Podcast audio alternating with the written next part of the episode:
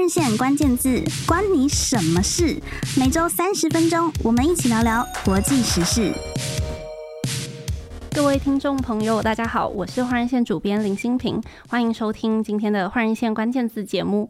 相信最近大家都有注意到，内政部在这个月，也就是从七月初开始，实施了一系列和房市有关的政策，包括打击炒房的平均地权条例，还有补贴租屋家庭的扩大租金补贴专案，以及社会住宅包租代管四点零等等。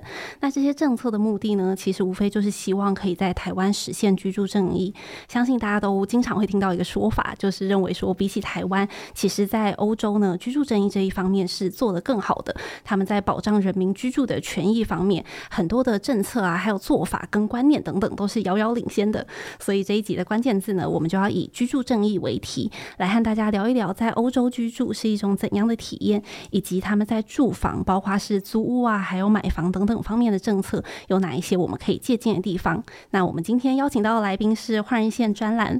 法兰西是培根的作者邱义杰 Carlton，Carlton 好，Hello，大家好，我是很久没有交稿的换日线作者邱奕杰 Carlton。没错，为了要就是知道 Carlton 到底具体多久没交稿，我特别就是在来节目之前去查了一下，就发现 Carlton 没错，我发现你，你记得你上次交稿什么时候吗？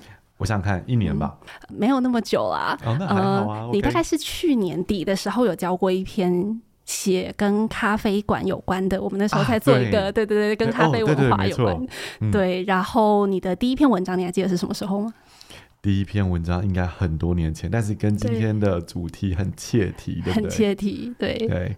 那时候应该是写了一篇关于租屋的文章，对吗？是，那是二零一九年，嗯、应该是三月的时候，然后他写了一篇，我还把标题记下来，叫做《巴黎租屋为什么又贵又难》。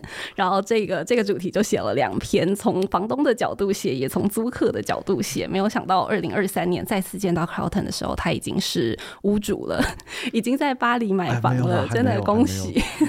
就是刚开始的时候，总是会写一些比较认真的主题，然后到后来就开始写一些滑雪啊、咖啡这种生活主题。所以刚听到新屏障开场以后，就是冒下一堆冷汗。这 这一集的题目太硬了啊！啊，大家都会觉得在巴黎就是要过生活的嘛，所以有一些风花雪月的主题是完全没有问题的。但是今天呢.配合我们这个台湾最近非常热议的话题，我们还是要跟 Carlton 来聊聊比较严肃一点的面向。没问题，没问题。对，嗯，好，那首先呢，就想要先请 Carlton 分享一下，诶，你在法国是住了大概几年呢？对，呃，我是因为工作外派的关系到法国巴黎，我是一七年到的，所以到现在已经住了。五年多，快要六年的时间，哇，蛮久的。一七年就是我来换日线的那一年，哦、所以哇，真的是蛮久。对，其实蛮久了，蛮久了。嗯、然后我其实一直都住在巴黎，而且刚才、嗯、呃新平有提到，我一开始在租屋嘛。那其实我后来回想一下，我这段期间都住在同一个地方，所以刚好从这一段租屋的经验到。开始要自己找房子，然后呢，开始考虑购屋这件事情，嗯、所以刚好经历了这个过程，然后也很高兴有机会到换季线关键字谈一下这个主题。对，就是虽然没有交稿，但是至少要来 当一下我们的来宾嘛。啊、其实 Carlton 今天超级够义气的，因为他其实今天就要回法国了，然后 在搭飞机前夕还是来跟我们录音，被使用到最后一刻。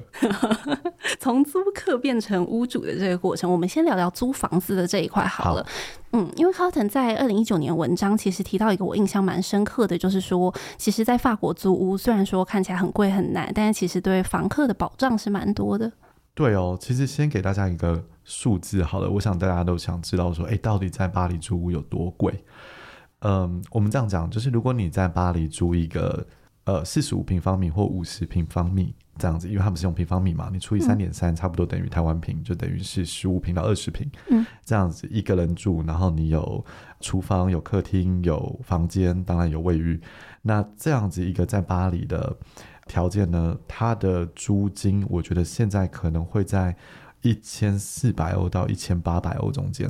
所以你换算成台币，其实就是五万多。嗯，那相对这个其实是很贵啦。如果我们这样想的话。嗯但是我那篇文章那时候分成上下去写这个东西，是就是想要说，我们其实不能只看账面上它是很贵，你要去思考说你到底得到什么。是，然后因为这一集我一看到那个我们的题目是居住正义，我就在想我们要用什么主轴来谈？用正义的主轴。对，正义的主轴，但是这个有点空泛，所以我就想说，那我们从到底有什么规范？因为我觉得规范是这些东西开始的第一步嘛。你有一个相近的规则，才有办法说我们做到一个相对公平、那资讯不对称、不要这么严重的一个环境。没错。所以我们好像可以先谈一下，说在租屋这件事情上面。法国的规范哦，它是怎么保障租屋者跟怎么保障房东？是，如果我们对房东来说，我自己印象很深刻，是我在到巴黎工作之前，我是在北京，那那时候也是租屋。那在这两个地方呢，我租的房子都是所谓的附家具的房子，就是所谓拎包入住的那种房子。嗯，但是在北京，所谓的拎包入住，你其实自己还要买很多东西。OK，你可能还是需要买一些生活用品啦，一些甚至一些小家具啊等等。但是在巴黎，这个是有规范的。你如果所谓的附家具，它是有一个正面列表，说你必须附什么东西才能叫做附家具。哦，他不能说就是我随便付个椅子，我就声称我自己付了家具。对对对，你不能自由心证说啊，我这样就叫附家具。哎，不行，它是有一个定义的。他们甚至定义说你要有一般我们认知到的家具，但是除了这个之外呢，你甚至要有一些生活用品。包括餐具，包括打扫用具，包括像洗碗机这些东西，对，它很细，它真的是你进去的时候是真正的拎包入住。所以，比如说，我如果有床、有衣柜、书柜这些比较基本的大型家具，但我没有，就是刚刚 Carlton 提到的那一些，就是比如说餐具，那我还是不能说我附家具。理论上是这样的，当然规则是这样子，一定会有其他的一些灰色空间啦。但是是有一个规则是这样，它是有一个完整的定义，说怎么样叫做附家具。是另外的保障，像我觉得台湾或者是像这几年的新加坡，都会有一个状况是房东是。一种，你搬进来的时候是一个价格，然后每年它就是坐地起价的在涨。对对对对对。那这个情况在法国也是不行的，就是法国的房东呢，他其实受制于政府规范跟公布的一个房价，就是说每年政府会公布说啊，因为通膨，所以今年的房租的涨价空间是在哪里？那你作为一个房东啊、呃，作为一个正规的房东，你只能依照那个范围去调整你的房租，你不能说哦。我明年我就这个坐地起价三十趴这样子，这是不可以的哦。所以随着房价上涨，你也是可以调整的，嗯、只是说调整的比例是政府决定的。但是这个就是投资有赚有赔。如果今年或明年是通货紧缩的一个情况，其实有可能房价是要下降的。对，但是这个情况相对当然就是很少发生了。所以他们有必须得就是下调房租吗？作为房客，你就有权利。这样要求，就像我的房东，他每年会根据这个数字，然后发一个正式的信给你说，哦，我根据政府公布的什么什么，所以今年我要涨多少房租，那你就可以对等的去想象，假设这个是对于房客有利的状况，那我就会有权利去做这样子的要求。那他有权利说，既然这样，我就不租你了吗？哦，这个很困难哦，在法国啊，如果你要把你的房客赶走，其实是一件超级困难的事情。其实我不知道在台湾的状况是怎么样，但是在法国，如果你一旦签订了一个正式的租赁合约的话，它是非常保障租屋者的。就是说我如果要解约，我只需要一个月前通知我的房东就好了。也就是说，如果我现在通知我的房东，我在下个月我就可以搬走。但是房东几乎没有办法把我赶走，他要有很正确而且非常强烈的理由，才有办法要求房客搬走。那我在写那篇文章的时候，甚至有写到说。有一些二房客，他会利用一些条款去保障自己。譬如说，在法国有一种所谓冬歇期，就是你冬天的时候天寒地冻，所以你没有权利把你的房客在这个时间赶走，即便即便是法律已经对你做出有利的判决，让你把他赶走，你也不能在这个时候让他迁走。所以这个是很严谨。哇，这个好好人性化啊！对，但是凡事一体两面啦，就是当。呃，我们这样听说，哇，就是哦，法国好像很保障租屋的人。那相对的呢，其实房东在选房客的时候也会变得非常严谨，因为他一旦选到不好的房客，譬如我刚刚讲的例子，那他要把他赶走就会变得非常困难。是，对，所以其实会有人就说，哦，在巴黎好像你找一个好的房子、好的租屋，比你找一个好的工作还困难。对。那 Carlton 自己实际上你在那边租了这几年，你自己觉得有真的有这么难找？我觉得我的状况比较幸运。那但是后面我的确有听到很多朋友他们在看房子的时候，真的很像在找工作，他要准备一份履历，还要面试是不是？对，几乎是这样子。就可能一下同一个房子，也许今天就有六组人在看，那屋主呢就会收到六份履历。然后他从履历里面去筛选，说：“哦，我想要租给谁？”那个就真的像在找工作一样，而且可能比找工作还困难。哇，这应该也跟区域有关，对不对？就是有些区域可能会特别热门。对，其实这种东西呢是举世皆然的啦。就是在台湾，你会想要离你工作的地方近，呃，离你所要搭乘的大众运输进。那其实，在法国也是一样，所以。一定会有所谓的好区跟不好的区，那这个东西最后就看你怎么取舍。其实这个东西是举世皆然的事情。是，嗯，Carlton 刚刚讲到说你在法国是一直都住在同一个地方吗？对，所以你是跟同一个房东租房子吗？对，没错。哇，那就算是蛮稳定的，怎么会突然想到说还是买房好了？嗯，因为其实就是住了一段时间以后，发现自己可能还会在法国再待一段时间，那你就会面临说那。以中期或长期来讲，我要怎么处理我居住的需求嘛？那这个时候你就会面临说，我应该要再找一个新的租屋，还是我可能就自己拥有一个房产，是怎么样会比较好的选择？是。那这个话题如果我聊起来的话，就会发现说，其实你在法国啊，租屋跟买屋，你每个月的上限其实是差不多的。我要解释这什么意思？好，就是刚才我们讲到说，呃，房东会选房客。那房东当然会对房客的财务状况有要求。一般来说，如果你租的房子啊超过你月薪的三分之一，房东就不会租你了。呃，他是会觉得说你可能没有能力负担，就是你可能不是一个可以负担的情况，所以就会有一个那个天花板，就是你月收入的三分之一等于你可以拿来租房子的钱。嗯。那我刚为什么说买跟租会有一样的上限？是因为如果你买房的时候，你一般来说你是个正常人，你都会需要房贷嘛？Okay? 是是。那房贷的话，银行也是用一样的做法，就是它可以带给你的上限等于你差不多月收入的三分之一。是。对，如果你每个月要还的房贷算起来会超过你的月薪的三分之一的话，基本上就不会通过这个房贷。所以以一个居住的人来讲，不论你是租或者是买。你最后都会面临差不多的上限，嗯，所以会有一种感觉说，好像租不如买这样子的情况。是，而且又是打算要在法国长待的话，其实买房子对你来说也会是一个投资选项吗？对，你就会觉得说，哎，其实如果在巴黎这种世界一线城市，它保值的那个可能性还是相对蛮高的嘛。对，是刚讲到房贷的部分啊，Carlton 之前在跟我闲聊的时候有提到说，法国房贷没有头款。对，我们本来聊到说，法国人的理财方式会不会有这种存钱买房的需求？是。那我自己觉得比较特别的是，当你开始认真研究买房这件事，你就会比较理解他们的规则是什么。那在法国其实是这样子，当银行决定他可以贷多少钱给你的时候，他其实看的是你的收入，就是我刚刚讲的情况，你的稳定性、你的收入等等。那假设你自己可以拿出很多钱去投入这个购物的 project，那当然银行可能会更愿意贷给你钱，但是它不是一个硬性的条件。我举个例，假设今天新平 想在巴黎买个房，他的收入呢可以让他从银行那边贷款贷出三十万或四十万欧元。我举个例，那。其实银行一旦决定他可以贷给你这个钱之后，他其实不会管你自己拿了多少钱出来。所以，我们假设你贷了四十万，然后你买了一个四十万的房子，其实你就不用掏钱出来，对不对？对，嗯。是这个概念，它跟台湾那种哦，所谓贷七成或者是你自己要拿多少，其实好像蛮不一样的。对对对，逻辑好像是反过来的。嗯嗯，因为台湾可能会先看说，就是我有多少存款，然后我可以拿多少，那我必须得贷多少，然后再去看一些银行利率啊等等。没错没错。哇，那法国这个真的是很不错欸。如果说如果刚好收入是有符合的那个标准的话。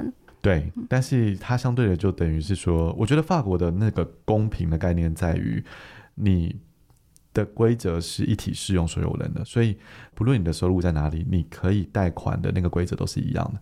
那最后就是决定你可以负担到什么样的房子，但是那个规则是适用于所有人的。是，除了贷款之外，Carlton 在买房的这个过程中，还有发现哪一些就是体现了你刚刚讲到这个公平概念？对，OK，如果我们回到前面讲说各种规范，我觉得不止在租屋这边啦，就是在买的这边，呃，我觉得规范也超级多。然后自己走了一趟这个流程以后，就觉得有些东西可以分享。那我觉得法国整体而言，因为很多人会说法国仇富嘛。就是他们并不喜欢有钱的，或者不喜欢炒房这件事。是整个规范上其实也是这样。就是假设你今天作为一个买第一套房子的人，你名下是没有房产的，你现在要买第一套，其实很多规则会相对对你来讲非常优惠，就这件事会变比较简单。但一旦你已经有一套房子，你要再买第二套、第三套，事情就会变得比较困难。是那。这种避免炒房的规则是从一开始就开始了。所谓一开始是指说，包括你在竞价的时候，我们知道说，如果你有一个房子要卖，我们随便假设你台币卖一千万好了，那如果有许多买家有兴趣，没有人会直接出到一千万嘛，对吧？对，大家一定会从下面开始出哦，八百万、九百万这样子，九百五十万。那在法国是这样子，就是如果它定价是一千万，我们随便说，嗯，那。一旦有人出价出到一千万了，就等于出到卖家想要卖的价格，这个游戏就结束了，啊，就不能再往上竞标，就不能再往上喊了。就是一旦他碰到卖家要的钱，卖家并没有权利去拒绝卖给这个人，非卖不可。对，所以他一旦碰到这个价格，游戏就结束了，没有办法说哦，靠，我超爱这个房子，我要出一千一、一千二这样子，就是没有这个玩法。哇，那一开始定价要很小心哎、欸。对对对，但是这个东西。大家会说，那买家好像没有什么难度，就是反正你就是出价到那边，那就是天花板。是，但是相对的卖家他就得去想说，他要定在哪里嘛。嗯、如果你定的太低，那可能大家就会一下碰到那个价格就结束了，那可能也没有到你心中的价位。但是如果你定的太高，大家也会觉得你好像没有认真要买卖房，然后可能你也不太想出价。是是，哇，这个真的是蛮闻所未闻的。对，然后包括说，像你一旦看完房以后。毕竟你眼睛可以看到的地方是有限的。刚才在跟新平闲聊，也是聊到说有些房子会有管线的问题，这种你其实并不知道。对，比较老旧的房子。对，那除了管线以外，也有那种像产权的问题啦，嗯、或者一些纠纷，你可能也不知道。没错。但是在法国的规则是很详尽的，就是房屋都会有房屋的鉴定报告。譬如说，我去看了一个一般的公寓，那它可能都有一份四五十页的。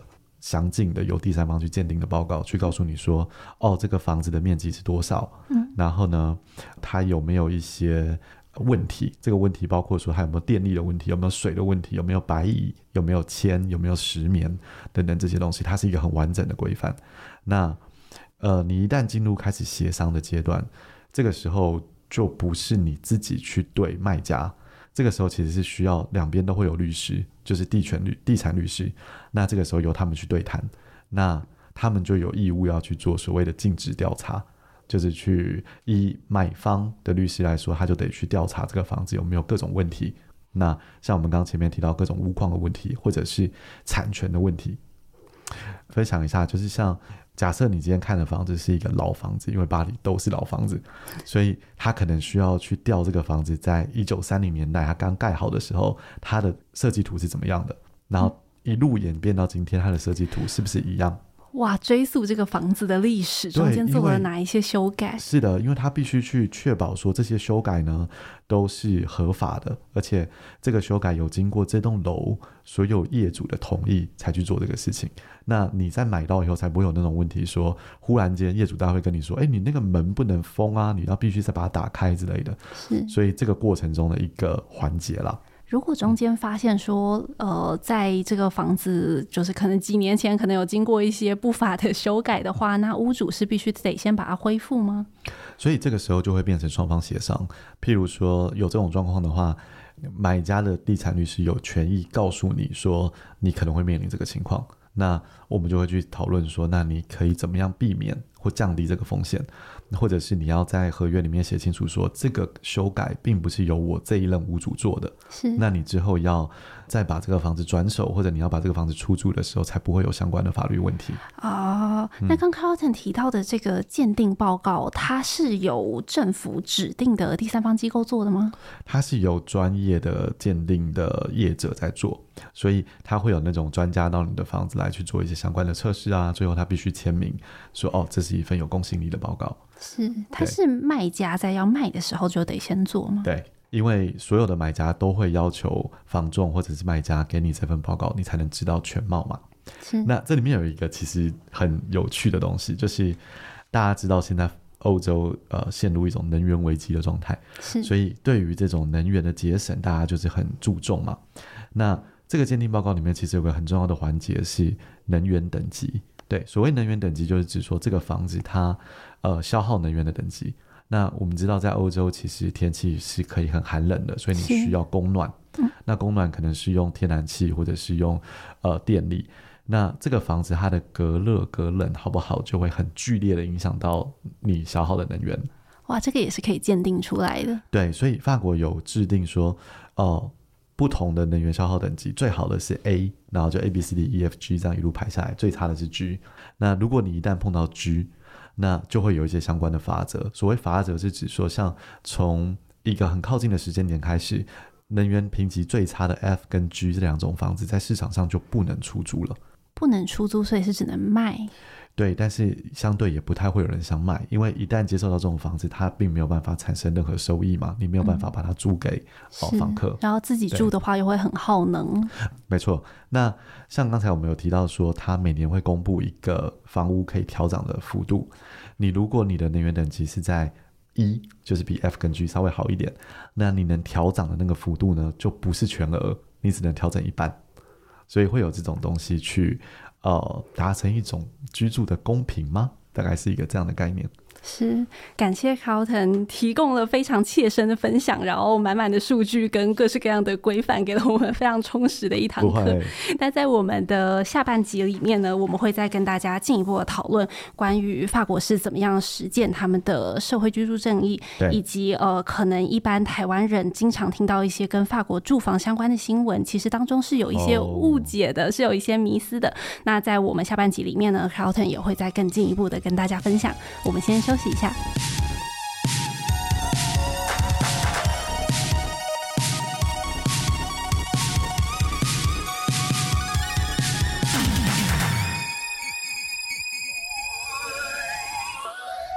回到换人线关键字节目。在上半节节目当中呢，Carlton 分享了他个人非常切身从租房到在巴黎买房的经验。那在我们下半节节目中呢，我们想要再进一步谈谈在法国由来已久的社会住宅以及一些相关的法案。在我们具体的去谈这个议题之前，我想要先给大家一个数据，应该会比较有感觉一点。不知道大家知不知道，就是社会住宅在其他国家里面占。就是一个国家的住宅的总体的那个比例大概是落在多少？那以大家觉得社会住宅这方面做的比较好的欧洲国家来说呢，以法国来说好了，Carlton 你知道是多少吗？社会住宅的比例完全没有概念，完全没有概念哦。嗯，你要猜的话呢，好，我猜一下，你说占所有住宅的比例是不是？对，占所有住宅的比例，就整个法国不只是巴黎而已，十五趴。非常接近，果然是非常了解法国的人。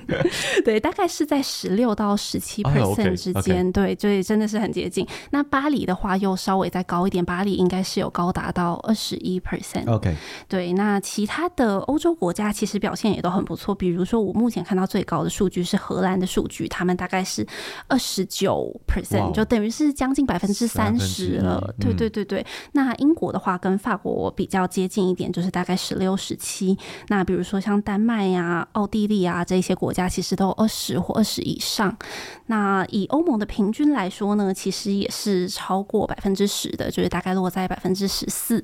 那台湾的状况又是怎么样呢？这个 Carlton 可以再猜猜看，我们的听众朋友们也可以来 猜一下。我，我觉得应该很低啦，但是我对于那个多低好像没有什么观念，没有什么概念，小于五趴，五趴。对，小于五趴，甚至可以说是再更小一些。我举一个，呃，刚刚跟大家举了一些欧洲的例子嘛。欧洲这几年其实没有太大变化，但是我刚给大家的数据，呃，其实从大概十年前就是这个数字，那到现在其实没有太大变化。但是十年前左右的时候，台湾是多少呢？大概是零点零八 percent，就是哦，OK，不到百分之一，对，不在同个量级。没错。那既然大家也会想说，哎，那我们最近不是有推比较多，就是跟社会住宅相关的法案吗？是不是有稍微进步一点呢？呃，我们查到了一个数据，是内政部二零二二年第一季的统计，台湾已经完工跟已经发包新建的社会住宅占住宅存量的零点六四 percent，就是一样不到百分之一，所以总体来说还是需求远远的大过于供给的。OK，那在法国的话呢，当然情况就不一样了。我们可以看到，刚刚说了嘛，就是法国其实大概十六到十七 percent 是社会住宅的，那它大概也占租客，就是所有法国的租客里面，大概有百分之四十三，也就是将近快要到一半的人是住在社会住宅里面。那这里就想要请高腾再跟大家更进一步的分享一下社会住宅到底在法国是一个怎么样的概念？我觉得还是可以先从规范的层面来谈，毕竟这个是这一期想要聊的主题。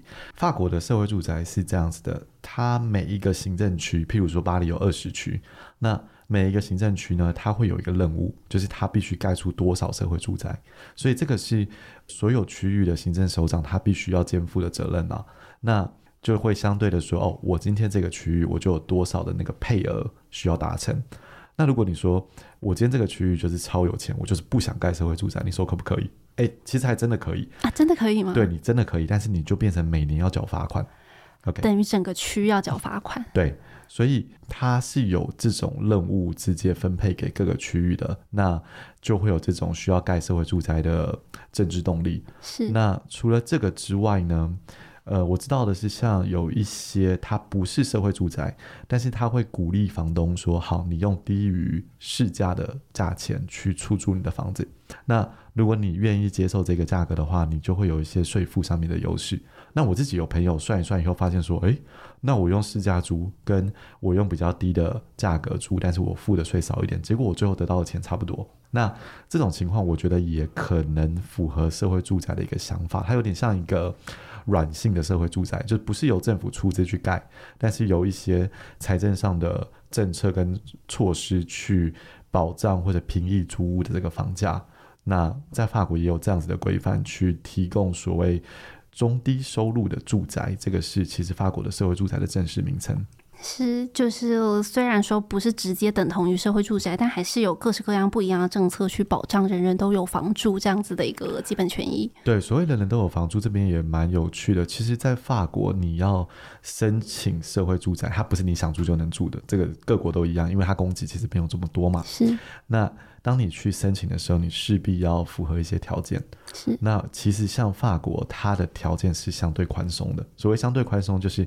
呃，你的收入即便是在法国的中位数，或者甚至比中位数高，你如果是在这个，如果在靠近中位数附近，其实都有权利去申请社会住宅。所以，其实我觉得就会造成一个现象是，一定一直都有很多人在排社会住宅的需求，因为其实可以符合这个条件的人口的基数是很大的。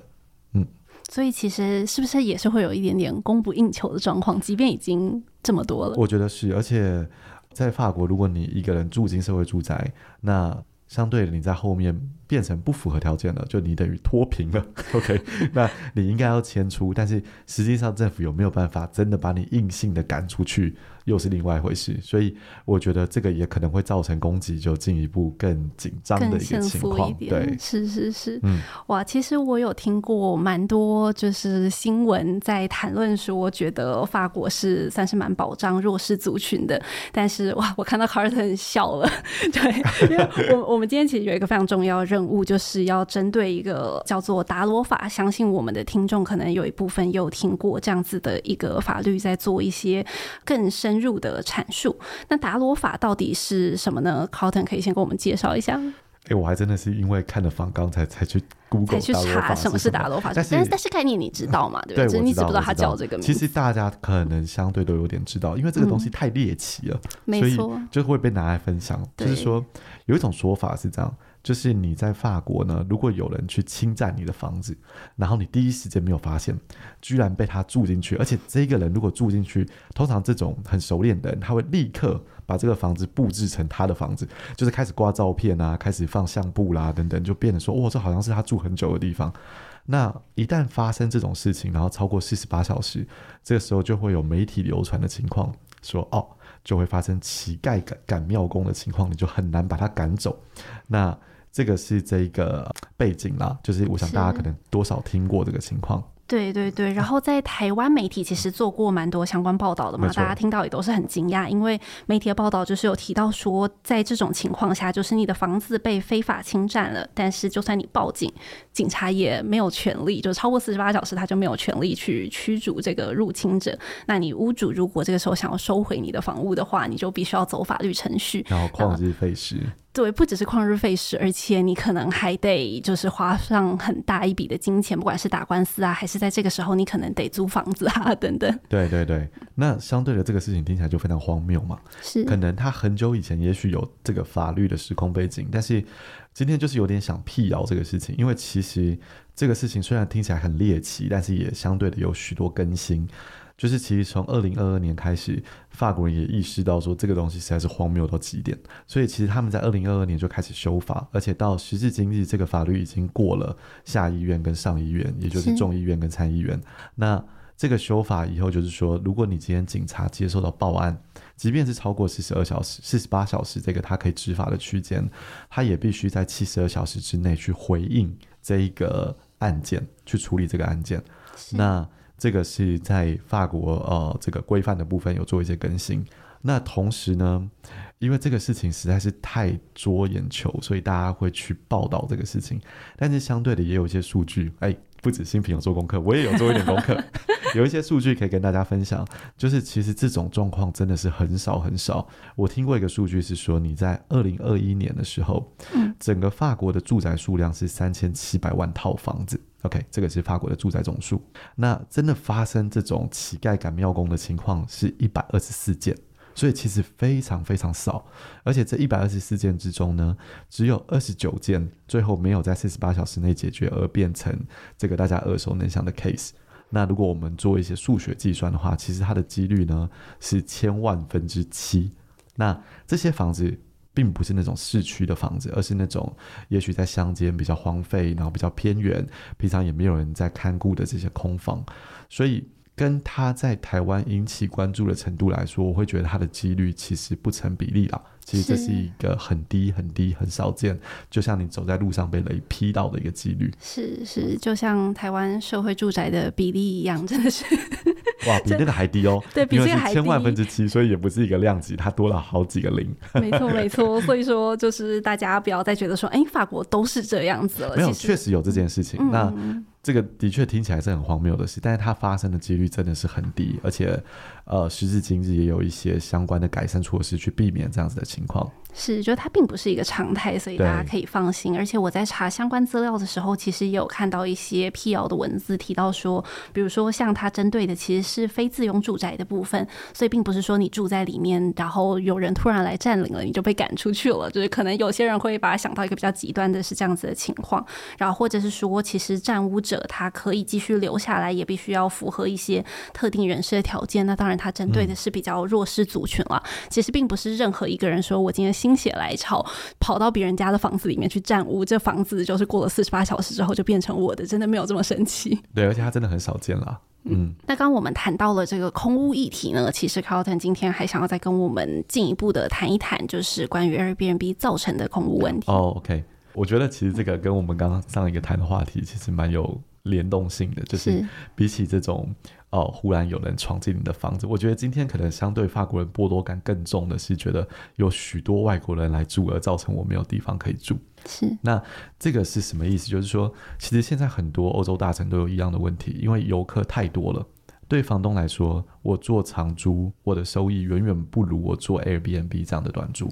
然后造成其实市场上这种长期租屋的供给量下降，那反而会造成更多的真正住在这个城市或者真正有在这边工作需要租房的人被排挤的情况。是这方面法律目前有做什么样的约束吗？对，法律上会去定义说，你一年只能有多少时间去出租这个房子。假设你符合 Airbnb 的状况，那如果你是自用住宅，其实你是不能做这件事情的。哦，okay, 所以如果它是你第一套房子或者你的自用住宅，其实在呃购物的时候就会说明说你没有办法去做 Airbnb。是，所以这样子算是有有效的去把这个 Airbnb 的数量？我觉得还是有限，因为其实全世界的人都是一样的想法。我之前在跟法国的朋友聊天的时候，呃，因为我刚刚前面有讲到，他们对投资没有这么有概念，他们可能就是买个房子去住了，用这种方式赚租金了。那他们也提到说，哦，巴黎的房子真的太贵了，这个投报率太低了。他们想要在南部的一个大学城买房子来租学生，然后我就想说，哇。那这个不是跟台北人想去高雄买个房子，然后租给那边的大学生一样的逻辑吗？其实那个东西都是一样的。对。那刚才提到说，对你自用住宅没有办法这样子出租，但是你在一些有名的度假胜地，就会有许多投资客去买所谓第二套住宅。你刚刚讲的这种非自用住宅，然后去做出租的事情。像大家可能耳熟能详的景点是像圣米歇尔山。那其实，在圣米歇尔山更往西边布列塔尼的部分，有一个城叫圣马洛，就是圣马洛。那我的法国同事刚去那边旅游回来的时候，他说：“哎、他听当地人讲一件事，如果我们查啊、呃、这个 Wikipedia，你会发现说这是一个有居住人口四万七千人的大城，但是就当地人来说，他们说这个老城区呢，现在只剩五百户人家是真的住在那，其他所有房子都是 Airbnb。”四万人里面的只有五百户。对，这个城当然不是只有老城区啊，它还包括外面的新城区。但是你会发现说，哇，老城区其实房子非常多，但是可能绝大部分都是 Airbnb，其他部分只有非常非常小的部分是这种长租或者是哦当地人住的地方。所以其实它就造成，虽然说法国的社会住宅比例高，但是还是有许多人。呃，没有房子住的这个原因是这个比例的悬殊落差真的是很大。其实我在查相关资料的时候，也有看到一些新闻提到说，可能有一些外国的投资者会到这些像 Carlton 刚刚提到这种度假胜地去买房嘛，但他就是买个度假房，所以他可能平常在自己的国家生活啊、工作，对，然后等到放假的时候，我再稍微来度个假这样，但平常也是闲置的空屋嘛。对对，所以就会造成社会住宅只是一个解法啦，就是让大家有房子住的一个解法。但是当他面临到市场机制的时候，哦，他可能也会面临更多的困难。是，其实每个国家也都还是有他们各自面临的社会问题。那我们的这个节目呢，主要还是希望跟大家分享不同国家的做法。当然，我们不是只是讲它好的地方，也会讲它遇到的一些挑战，跟或许我们可以借鉴的一些部分。那很谢谢 Carlton 今天的分享。转眼间呢，Carlton 的专栏已经四年了。那我们的我们的这个换日线的节目改版再出发也已经超过十集了，所以如果听众朋友们有任何问题，或者是希望 Carlton 赶快更新他的专栏的话，都欢迎可以在我们这一集的节目下面留言，让我们知道。那另外呢，大家也可以在我们节目的资讯栏里面找到我们的一个听众调查的连接，我们在这边邀请大家帮我们填写问卷，让我们有机会把这个节目做得更好。那今天的节目就到这边结束喽，我们下次再见，拜拜，拜拜。